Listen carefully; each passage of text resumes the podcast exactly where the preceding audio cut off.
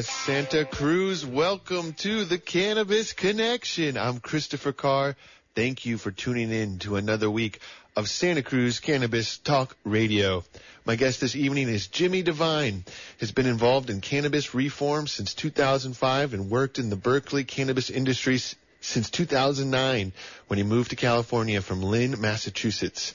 Currently serving as the cannabis columnist and critic for the LA Weekly. You can also find his writings on cannabis products and policy in the San Francisco Chronicle, the Village Voice, the Boston Globe, the Hill, the Chronicle of Higher Education, Cannabis Now, Marijuana.com, High Times, Irvine Weekly, Weedmaps News, 7x7 Magazine, the East Bay Express, Leafly, Civilized, Thrillist, and Ed Rosenthal's book, This Bud's For You. Jimi is one of the main journalists in the world covering the top shelf flower market, and he has a BA in journalism and media studies from Franklin Pierce University. Welcome to the Cannabis Connection. What's up, Jimi? What's good, man? How are you? I'm doing well. How are you? I I am fantastic. Hyped to chat. Yeah, give thanks. Tell the people uh, where in the world are you joining us from? Uh, I am based in Berkeley, uh, still. Um, yeah, still at the dispensary a bunch of days a week, and then I write in the afternoon. It's a super good time. Righteous, man, righteous. And um, you were just uh, down south, right? We were you were part of that uh, moderation at the Emerald Cup, and can you speak to that and that transition?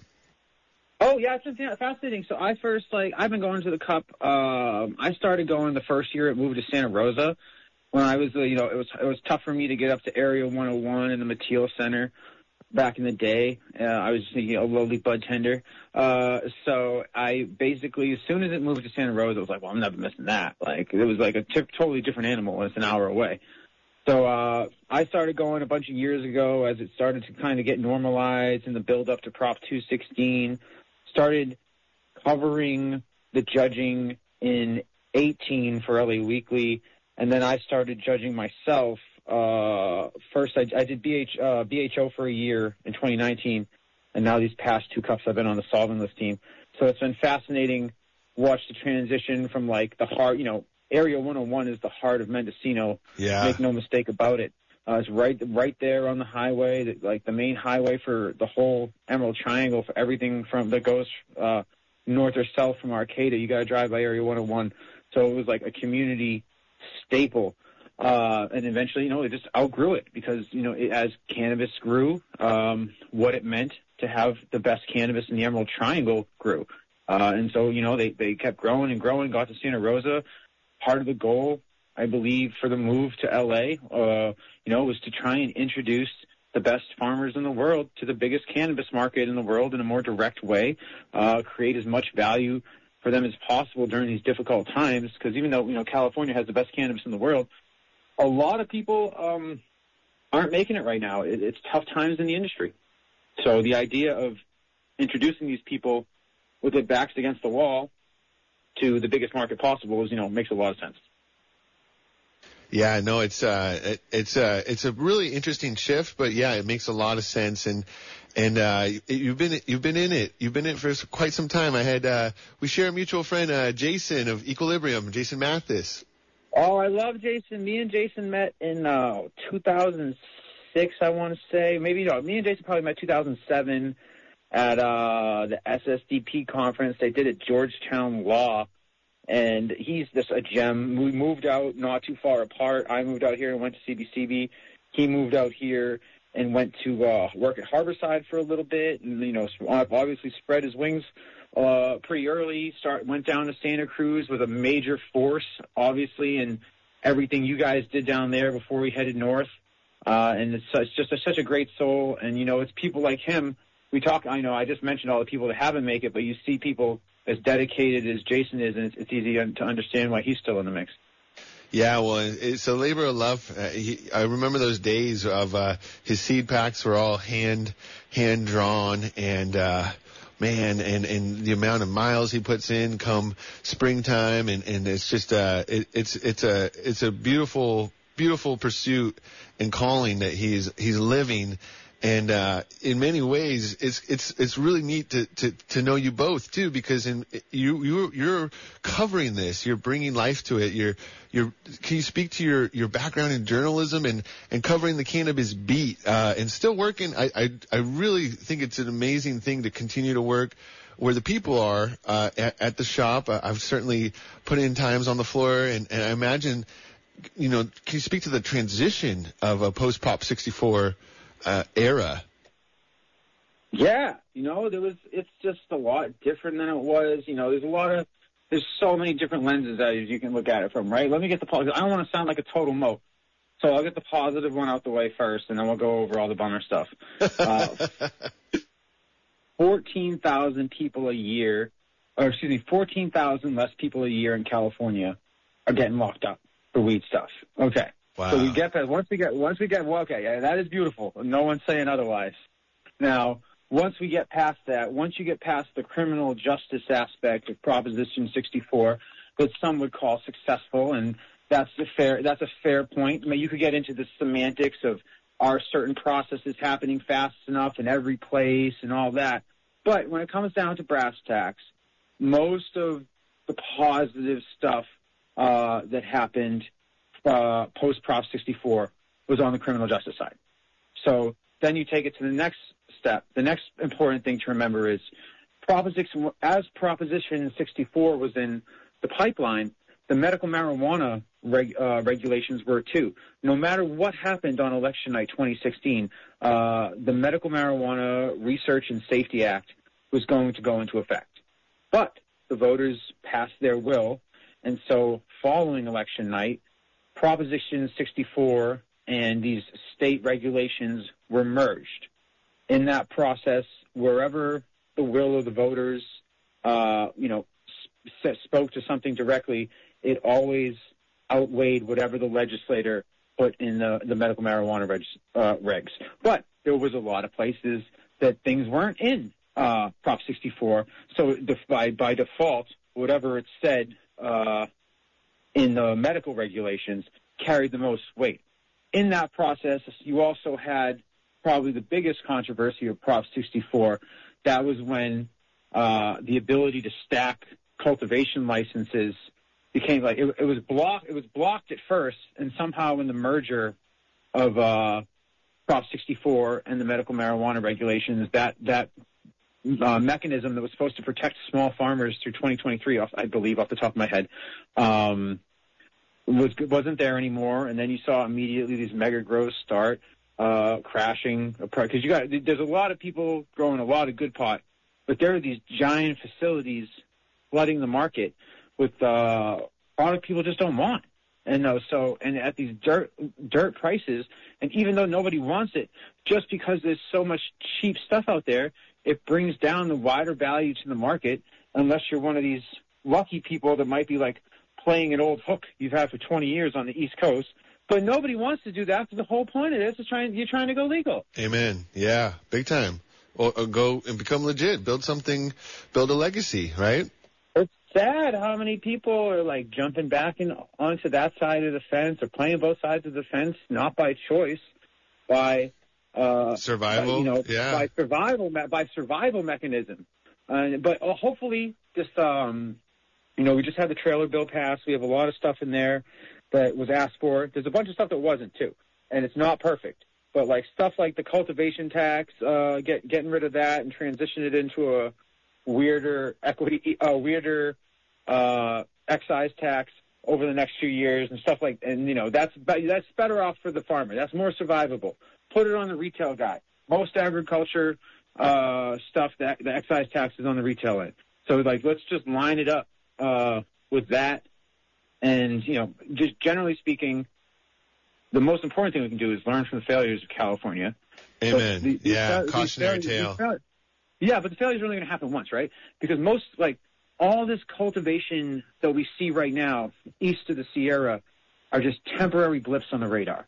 It's all just quick cash until eventually, like a decade from now, federal legalization happens. Everything's super normalized. And just like, you know, you grow potatoes in, I- in Iowa, you, you grow oranges in Florida, you grow cranberries in Massachusetts. Where do you think people are going to grow cannabis? Yeah, of course, California. You know? Yeah, of course. Exactly. So, so it's just a quick. Generally, most of this cultivation stuff is, is just a quick cash grab right now, and I get it, and it's it's money to be made, and I understand why people are doing it, but it's sad to see like stuff like equity programs get caught up in like hyper semantics about cultivation when there isn't going to be value for that cultivation in a decade anyway, when they should just be express laning uh, retail permits as fast as possible because that's going to be the level of the marketplace. It's going to be easiest to, to carve the the biggest chunk of the pie as a small as a small operator.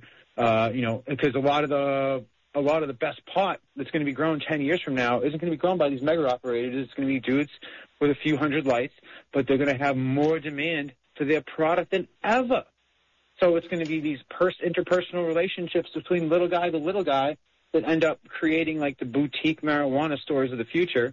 And then we'll have, you know, our Targets and all that too, and our Whole Foods with only sun-grown organic and all that. But it's just, it's all going to be a relationship game over the next decade and super fascinating. Yeah, absolutely. So is that what, in your opinion, the interstate commerce piece is going to be the, the savior here, or where was the medicine? Yeah, absolutely. There's actually, um, I apologize, I don't remember the bill number off the top of my head, but there's a bill in Sacramento right now, and it, the language of the bill essentially empowers whoever the governor of California is to go into an agreement with one or more states to create, you know, viable mechanisms uh, for interstate cannabis commerce.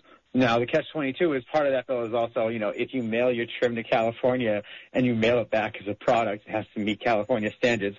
So I know, I know stuff like that's going to wow. freak people out. Yeah. The idea of like mailing frozen material out of state so you can have someone so you, you can mail your fresh frozen somewhere where um, the minimum wage is half of California or whatever. Like we just went up, literally today went up to uh, sixteen ninety nine in Berkeley.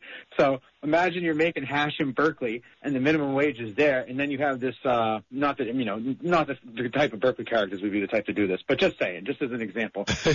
You, you have all you, you have all this fresh frozen material. You mail it to whatever state makes an agreement with Gavin uh, gets washed there at, at, a lower rate than paying some dude uh, here in California to do it well.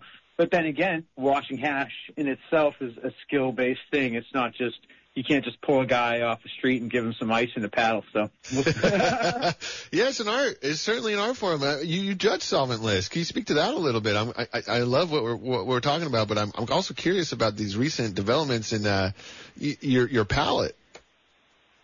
Well, you know, it's uh, a lot of the solventless game revolves around commercial viability uh, most of the time, and then you get into like the personal use stuff and the people making hash from the stuff they grew in their yard, and you get all, all that kind of weird exotic stuff.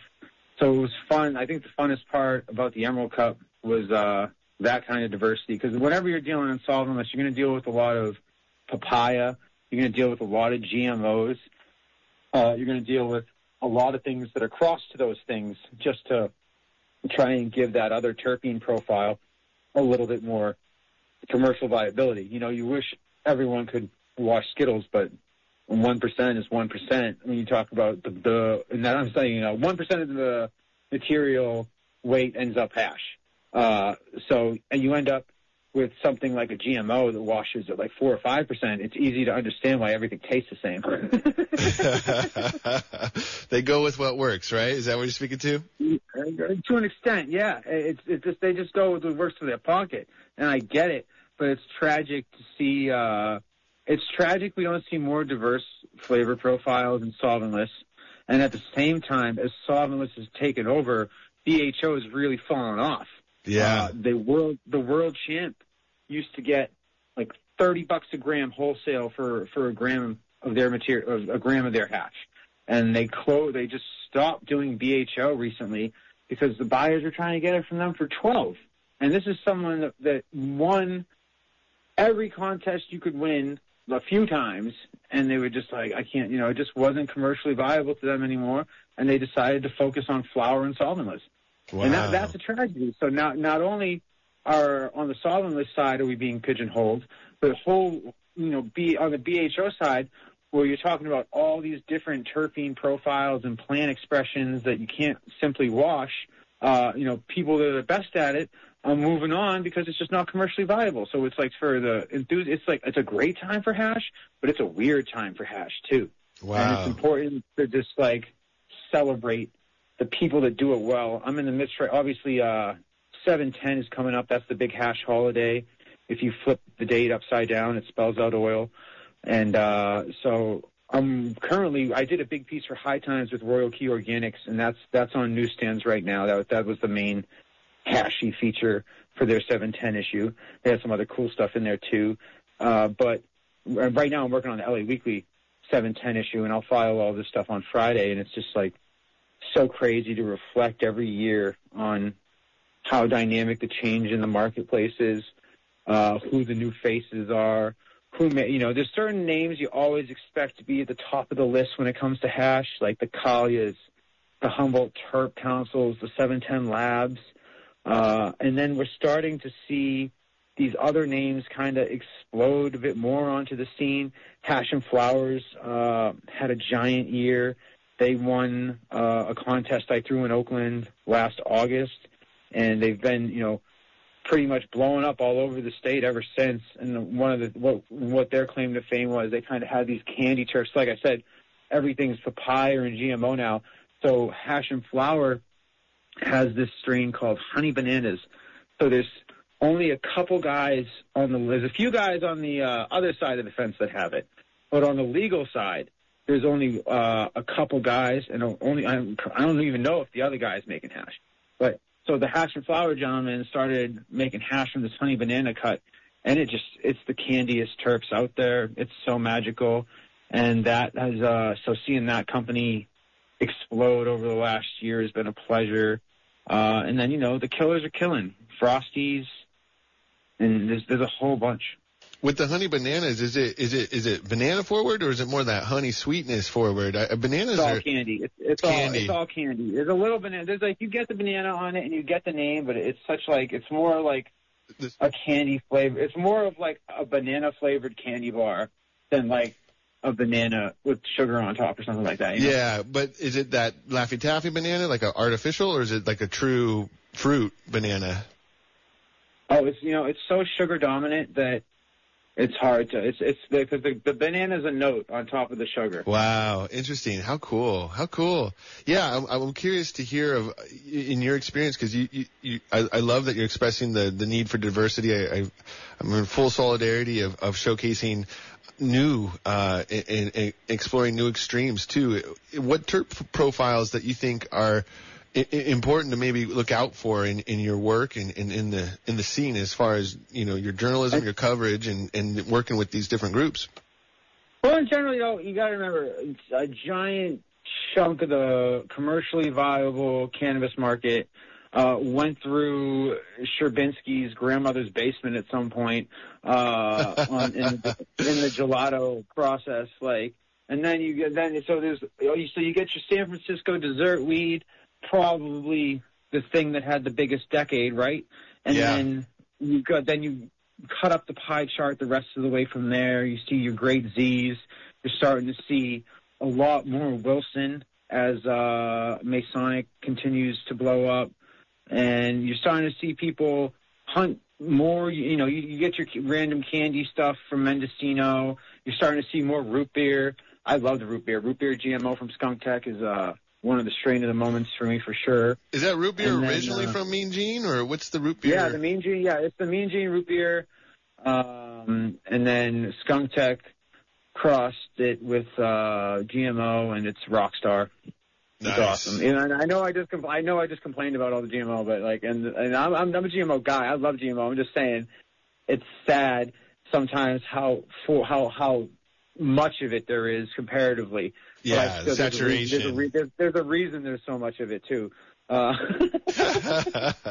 I get it. Yeah, a worker.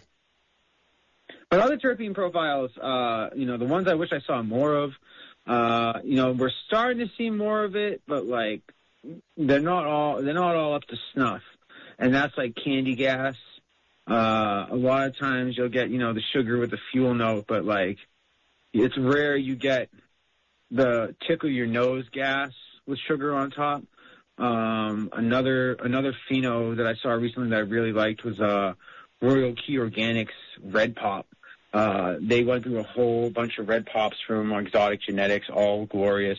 And just to like clarify for people, uh, Royal Key is like the hype.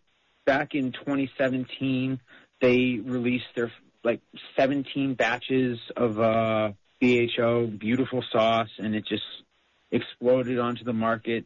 A few, uh, not long after they started releasing pucks of uh, super high-end flower, specifically Jason's MCon uh, number eight. They or MCon. They they bought an MCon pack, and the number eight pheno is what they kept. Absolute rock star cannabis. And then uh, another one was the Grape Royale, which uh, had some of Mandelbrot's, rest in peace, uh, Royal Kush in it. And though, the, so you know they are they are one of those mythical companies. Like when those pucks dropped in LA, that was it was some of the best, most coveted cannabis in LA. People were were craving them, uh, and so those guys spent the last year. They just stopped everything they were doing and um, decided they were going to pheno hunt for a year, uh, find new everything just to re just to refresh the whole line.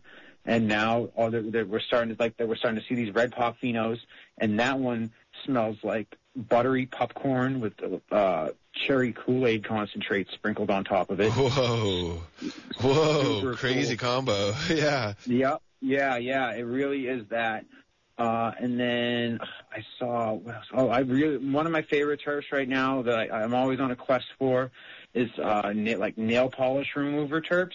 What? So, what? That not, really, like, not, that really, that burn really your nostrils? Specific, like, the really specific not fuel smell, uh, nail polish remover smell. So chemical. And, but, but it tickles, but it tickles, but it tickles your nose the same way like a gassy strain would. I see. It's just, it's, it makes you salivate in a way. Every everything else is the same, except it smells like nail polish instead of gas.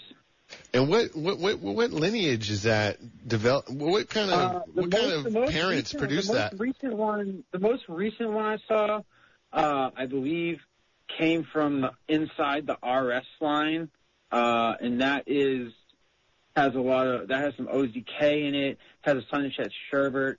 The RS line is the backbone of uh, Deep East Oakland Farms. They just won the you know one of the biggest names in the world right now in cannabis genetics. A uh, just won the Olympics in collaboration with Wizard Trees uh, last month. And so, you know, one of the one of the top gardens on the planet. Uh, I got to check out a batch of their 580 two weeks ago, and that was the most that was the most recent thing I saw with it. Uh, and it kind of um, and it was one of the better ones. I'm trying to remember. I saw another strain recently. Is that where, where, where is the Olympics? Is that L.A.? Is this Bay that's, Area? Yeah, that's uh, that's L.A. and so that's hosted by Green Wolf. Green Wolf is one of the most respected exotic uh, dispensaries in the world, basically. Uh, when it comes to like fine cannabis, Green Wolf, Green Wolf has always been like a pillar of the community in Los Angeles when it comes to having the heat. So yeah, I remember them at the High Times Cups back in the day too. Yeah, they've been around yeah, for sure. Yeah, they've been around for a long, long time, pre-ICO, all that jazz. Uh, and you know, they they started doing the Olympics last year as the world opens up, they started. It got bigger. The first Olympics, I think, was like 300 people, uh, and the world had kind of just opened up. And now, as things have gotten cooler and cooler in society, uh, they've gotten bigger and bigger with it. I was, I was so thankful. I finally got to make it down uh, for the third one. I judged the first two, uh, but they send, the, but they would send the boxes up to me. Uh, it was funny. Oh, that's first, nice. First, that's nice. Yeah, the first one they sent up uh, my they sent up me and Burner's box together, and they were like, "Hey Jimi, can you get this to Burner's people?" I was like, "Yeah, yeah." And I'm with the homies. I'm like, "Yo, nobody's smoking this." Okay, but thankfully, a bu- uh, thankfully, a bunch of my since it was coming anyway, a bunch of my friends bought the boxes. And we're just like, oh, can you send ours up with Jimi's? And they were like, oh, sure. You know, and they, we, they just paid over the phone. So the the temptations the temptation wasn't there for anything to go too awry for me.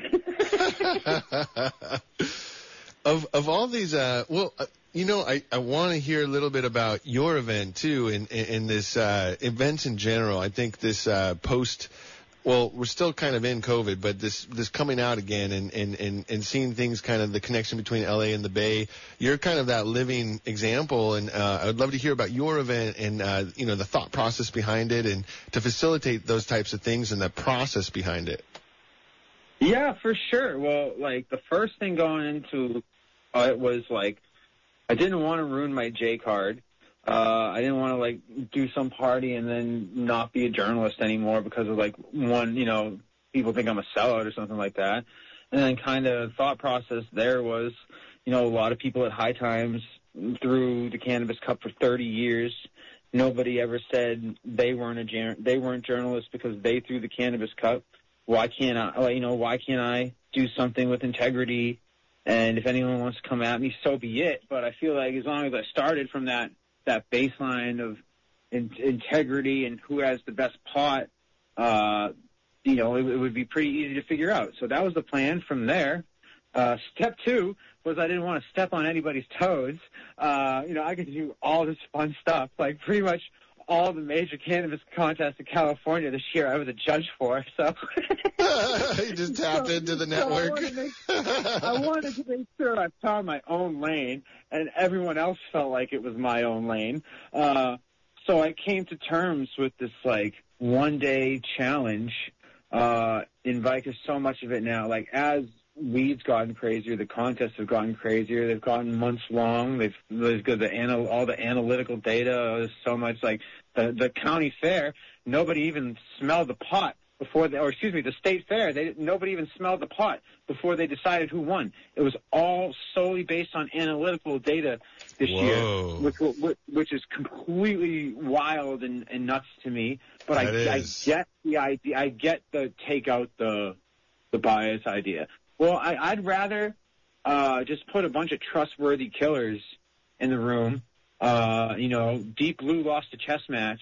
What if it just lost the county fair? You know, so yeah. I'd rather have I'd rather have a bunch of grandmasters around the table telling me what the heat is.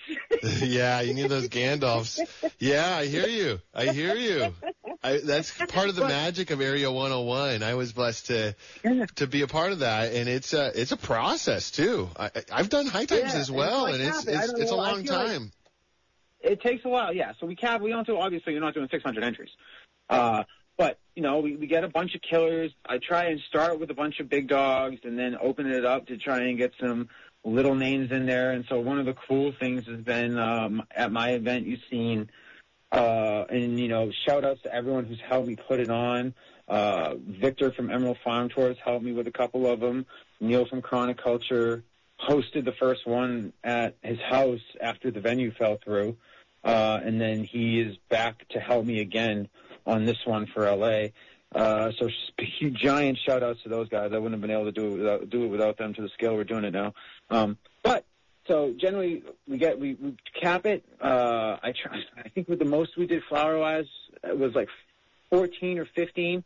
But these you know these are pro judges. Like in eight, like the the caliber of people I'm bringing in, they can figure out what the best pot is in eight hours between those jars. Oh yeah, oh yeah, yeah. You know, and, I feel like uh, you're actually I, giving a generous amount of attention for 15 to 14. Yeah, so there's plenty of time to think about it, debate it. It's a robust thing. At the end, everyone does a one, two, three. Uh, I use a Borda count method to score it. First point, uh, first place is worth five points. Second place is worth three. Third is worth one. And then, uh, the, the numbers tell the tale at the end. And then if anybody, uh, if in the event this time, now that it's getting kind of crazy, I have to come up with these like scenarios. Uh, so one of the plans for the next, one of the plans for the next one is in the event a breeder of something is involved in judging, uh, it has to be, it has to win numerically without that breeder's vote. So like, oh, they have to so, omit themselves. So say, yeah. So uh, what is that? That's say, like a it's like a council thing where you have So to for- remove yourself from from the pool. So we'll, we'll, we'll say like this, right? The moser gets five points, right? So say, you know, a famous breeder's strain is in is in first place with the points, and I I have to subtract five points, and it's still in first place. There you go. I see what you're saying. And that way, that way it provides enough. Like if, if it wins, even negating that person's vote, then it must have won. Yeah, that's the real winner for sure. Yeah. Yeah. Special. Nice. Yeah, yeah, yeah. Yeah. So Tell the people the name of the I- event too. I don't think we even said the name. Oh yeah, sorry. The tra- uh, the Transbay Challenge. Yes, yes, so cool. So the original the, the original idea back in the day, we, when we started in uh, pre-pandemic 2019, was you know SF versus Oakland, and it was just so fun. It was like you know let's take the show on the road, uh, and you know people like kind of like joke about. Why is it called Transbay? Like now, you know, but it's like cause that's the vibe. Because we want to, we want to bring Yeah. that vibe that we, the vibe that we started in San Francisco uh, with a bunch of killers. Like that first tr- Transbay Challenge was was awesome. It was uh, Foxworthy Farms, Compound Genetics, IC Collective One with Diablo, um, Gold Seals, Red Congolese came in second. Whoa. Congolese. Who who did that? Yeah, the the Red Congo was fire back in the day. Yeah, Uh, I remember Seal- that. Gold, yeah, Gold Seal put Red Congo on the map, and there was like Oh, Gold Seal, that's- yeah. yeah. So 2010, uh, Durban Poison was the strain of the World Cup. So there was Whoa. a bunch of African. So there was a bunch of African terps for a few years, and then people wanted a variation on that, and like the Congolese started dropping, particularly the Red Congo, which was this this it was which was a much, in my opinion, like towards the, the the middle of the decade, Durban's started smelling like Jack Herer. Big Like, time, it is, big like, time. deb- Yeah, I noticed that. It had like degraded. The, the, the genetics had degraded. They weren't as like that sh- sharp South African, like funky, cheesy, like Swiss, like not Swiss, but some type of like wicked expensive cheese nose that, that like it had, you know, that it had been for a couple of years. So you know, you're at that point. We're at that point. What's let's say 13 through 15, where the where the Durban's starting to smell like Jack, and then you have uh, you know Red Congo has seen, and it's just like bam. Uh, it, it was just a, a whole another animal. Brought back the hype, Yeah, and then uh, eventually you saw some other companies jump in the mix. Gold Tail was first, and then like a few other brands just started their whole companies just around the idea of producing Congo because one of the things about it, it's like a 12 weeker. of course, yeah, it's these it's not. long It's flower- not. As, it's yeah. It's brutal. So it's not as commercially viable as some of this other stuff, but, but it's so special. I agree. I think that that is, uh, we- haze hazes. Some of these hazes back in the day in, in Santa Cruz, the sil- su- silver haze, super silver haze, they had this uh, Parmesan uh, raciness, really interesting terp profile, and some Yeah, those. I'm an I'm an Arjan guy. Like uh, I linked up with Arjan for the first time in. I met him at Hall of Flowers a couple years ago, but it was like just in passing. And then uh, at Span at Spannabis this year in in Barcelona a couple months ago in March, I went to Strain Hunters one night with um, my boy Josh and Chris from Compound, and Chris and them. Chris had already started, you know, the collab process with Greenhouse. Uh, so they, we were all just raging over there, and I got to kind of, you know, get a real, pro, get a proper intro in. And then when he came to America for Hall of Flowers, and Hall of Flowers, uh, just to explain that, is like the biggest B2B cannabis show in California now. Uh, everyone, we'll say 88% of the people that matter are there, and the other 12% are just, you know, hermity people that don't care. Uh, yeah, well, yeah, it, it came out of nowhere too. I feel like it really just bounced in and and asserted its dominance. Well, there was a bunch of people trying. There was a bunch of people trying to do it in the moment, and, and uh, they executed the most effectively. That's And, right. You know, That's it. It well. It was. They, that wasn't, they B2B. weren't the first. They definitely weren't the first. You no, know what I'm saying? no, not at But all. they came in. They came in. You know, maybe like what a year, uh, not long, maybe in a, a couple years after the first, uh, and just did it better, so much better. It, it got Uh, they and- they improved. I think they were one of the groups that really took feedback to heart and and dialed things and executed and pretty impressive. And they built that connection to so SoCal. I remember the first one I went to was Santa Rosa, but then of course the Southern California market really just that's huge, and that event and, really uh, blossomed. And, you know, obviously, the now they have now you know the, it's it's separate technically, but a few of the same faces. Uh, and then now you got the Green Street facility in uh, Los Angeles, which is it's like a permanent hall. It's almost a permanent hall of flowers. It's it's not you know it's not technically affiliated, but a bunch of the guys who worked on Hall of Flowers are involved with it, uh, and it's cool to see that that permanent setup. I was uh, when they did the Green Street Festival uh, the same weekend as the Emerald Cup Finals. I was uh, the first person to smoke a blunt on the roof. Oh wow! It was very, it was, it was very flattering. Chris, you christened the roof. That's I, I guess. I was super cool. Whoa, that's the, that would have been the first thing when I got a building is let's go on the roof. That's great. It was great.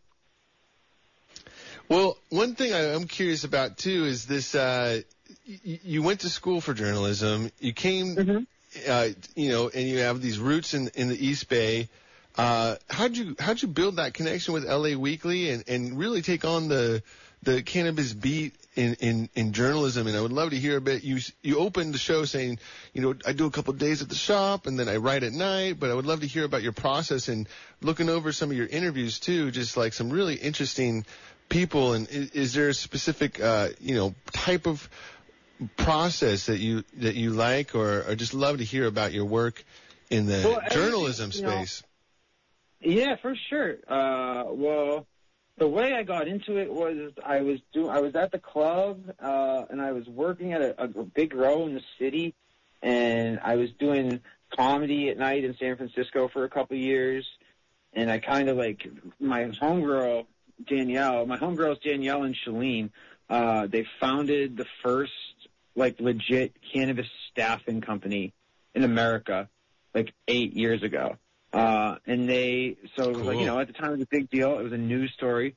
So David Downs, uh, who was running the East Bay Express stuff, the San Francisco Chronicle has SF Gate, and he was the guy who was running the SF Gate blog, uh, was, was doing an interview with Danielle. You know, it's the first weed staffing company ever. Uh, Yeah. I'm going to do an interview. Makes perfect sense. So he's doing an interview. He's like, oh man, I need to, I need to get someone to help me sell ads. And I had uh, worked with Danielle previously, uh, and she was like, "Oh, you just need." And you know, I was a media guy. I just kind of had taken. I, I the first the first time I got published was in '08, and I I was in uh, like the Globe and the Chronicle of Higher Education and the Hill, all that before I graduated college. Uh, so then I got to California and kind of just decided to like focus on gaming up, uh, learn as much about the game as possible. I kind of wasn't thinking much about it. And then a few years later, uh, and also I graduated in '09, the year after all the newspapers closed in the during the Whoa, wow. so there was this ma- so there was this massive pool of out of work qualified reporters, blah blah blah. So things things in that moment weren't looking good for Jimi being a writer. Uh, so I, you know, because I thought I was like a hot ticket coming out of college. You know, I got all these cool bylines, blah blah blah, and then you know, not so much. Uh, and so, you know, do the weed thing, learn as much as I can. A few years later, so uh, Danielle's doing an interview with David Downs. David Downs is like, man, I need someone to help me sell ads um, for my podcast. And Danielle's like, oh, I need Jimi. And she, and he was like, okay. So she ends up introducing me with David. I end up being like the second placement uh, for THC staffing back in like 2014. I think the first placement was like Quincy Jones's like former assistant or something like that. So it Wow. was silver, you know, it was pretty impressive. Like if you look up the podium, like the silver medal looks pretty dope. Uh, so I end up linking up with David. I'm flipping ads for his podcast. You know, David just tells the people at the Chronicle, "Hey, this kid's selling a podcast. Like, you want him? you want him over on the team?" And so the the SF Gate guys bring me on. Uh, I sell ads for a couple years. And then um, crush it because I just knew all because I knew the game so well. And one of the part of it was just knowing who the pretenders were in the cannabis industry, right? Who can actually who sells enough uh, product to actually afford these ads. Like I saw that every morning. I, I, I saw that every morning. I could look at the numbers myself. So I had a, I had this like this actual I had this actual representation in front of me of which cannabis companies were successful enough to like take part in the mainstream media because that's what I was offering. I was offering like a gateway to mainstream media advertising, one of the first ones. This is um, a lot of people will say that um, the Denver Post's the cannabis was the first can, uh, cannabis yeah. Ricardo Baca. Absolutely. Yeah. And uh, the first cannabis column by a mainstream paper of record was the Smell the Truth on SF Gate under the San Francisco Hearst Media uh, flag, uh, umbrella. That's the word I'm looking for. Excuse me. Uh, and yeah, so the Chronicle had the first mainstream blog. A few years out in, I came in the mix to help sell ads. I sold a bunch of ads. So I sold so many ads. They were like, "Hey Jimi, you got a degree in journalism. You want to write something, bud?" And I was like, "Heck yeah, I do." And so, I think Wow. like the first, I think the first thing back in the day was uh, I did um an edible review for like Choose Love caramels. It was like my first byline back, and it was uh, you know this L- LGBT uh, owned caramel company from the city. It was great. They were so they were so hyped on it. Um, and then from that, I, I you know I every now and then I get like a piece because David was the main guy. Like David was pumping out content, and then eventually like David had his second kid, so David was taking the week off. there I you was go. like, I was like, Jimi, you're up, bud. Put me in, Oh, coach. right. I uh, put me in, coach. Amen. Uh, and so this is like, you know, probably 2015. Uh, I end up going to see Gavin speak uh, with Dana Rohr- Rohrabacher at the Continental Club in San Francisco to announce like they we, we got we just got enough signatures to to get Prop 64 on the ballot. Uh, and I kind of angled all this stuff that um, SF Gate did for me. Like I, I went to the International Cannabis Business Conference and I ran into Ellen Holland for the first time, uh, who's like the baddest female weed journalist in America that doesn't get enough credit whatsoever and is an absolute murderer. Oh, you got she was on the show. That's what you do. yeah, yeah, she's great. Yeah, yeah, we know. Yeah, she's amazing. All Yeah. fam. So, so anyway, me and Ellen meet at ICBC. She's like, "Oh, you want to come write some stuff for us?" So I was like, "Yeah, sure. Cannabis Now, sure." Like, and it was cool.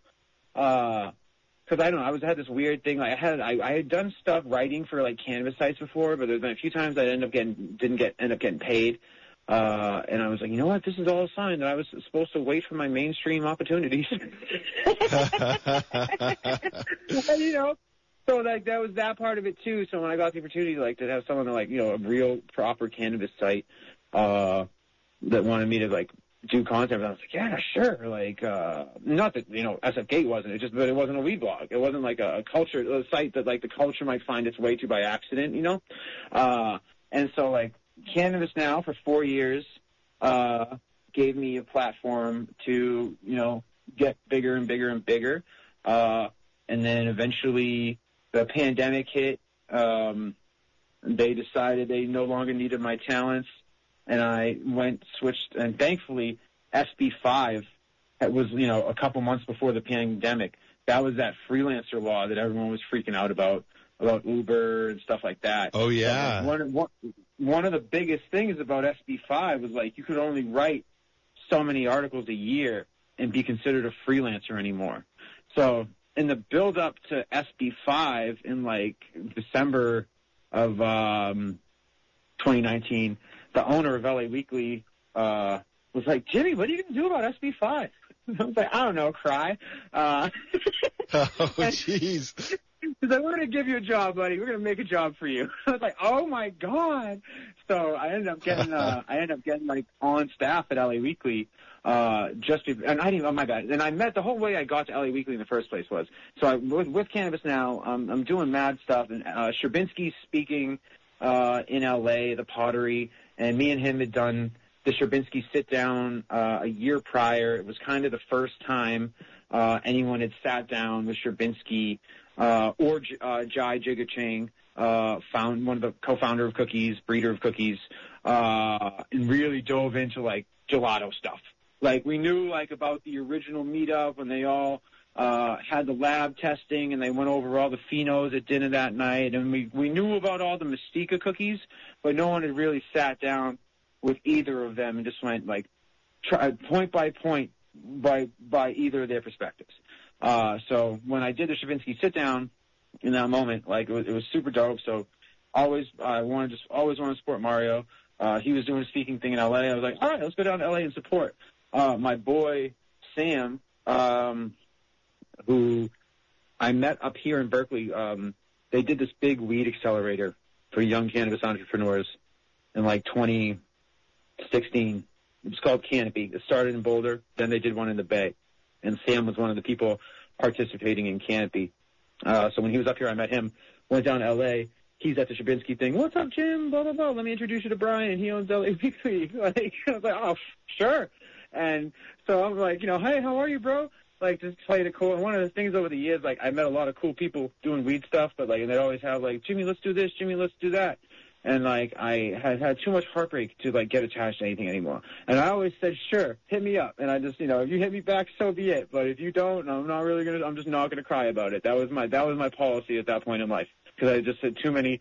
Let's do this. Let's do that.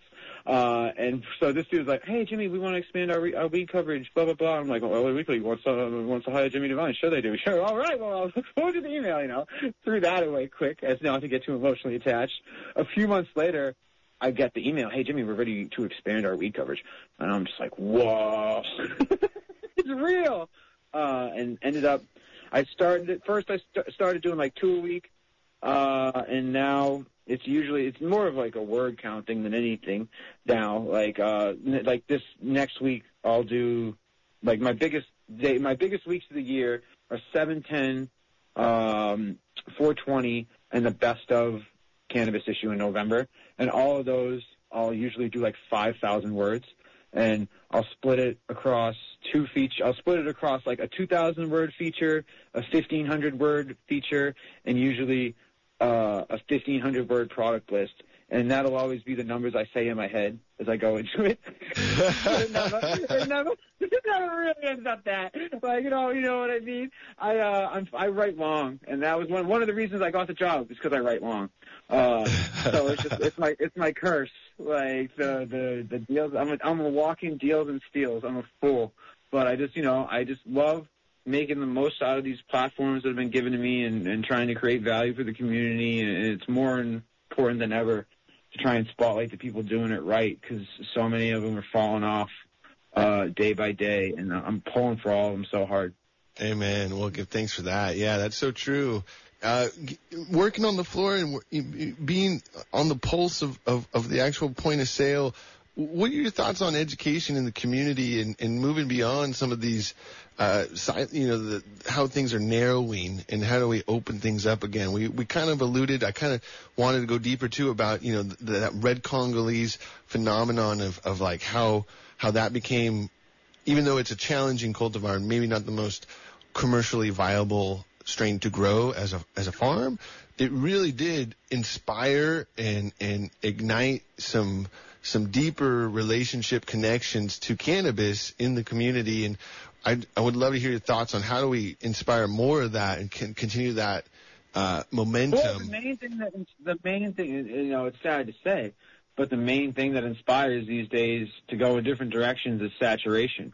Like people go in those people, you know, once you hit like 2013 or 14, people were going in different directions because like everyone was growing cookies bag seed or OG Kush. You know what I mean? And then yeah, sure. so just, and now we'll have run. now people uh now people don't want to grow as much runs. No, it's like uh now people don't grow as much purple as they used to, uh, and that's that the the reason we don't see those things as much as we want to is a they yeah sure they'll kind of run their course like the quality of the genetics, but they also are forced out um, by new cooler things. Uh, and it's funny to hear people talk about, oh man, I had this back in the day and it was so good. It really wasn't that good. Like the stuff now is so much better than it was, you know, a few decades ago. Uh, and when, you know, the, these random land landrace F1 hybridizations were, you know, looked like nasty little bushes in people's uh, closets. Uh, you know, the, the quality of cannabis uh, we're seeing in this moment, especially, uh, produced in Northern California is just on a whole another level than anything the planet's ever seen. Wow, fantastic. Yeah, it's it's it, it's it's interesting. I think I think in general, just more diversity is better. In general, I, I would hope to see more of that, more red Congolese kind of shaking things up. I think it's just uh, it comes down to uh, you know people. It's so tough right now that it's hard to convince the medium to little little size guy uh, to do that.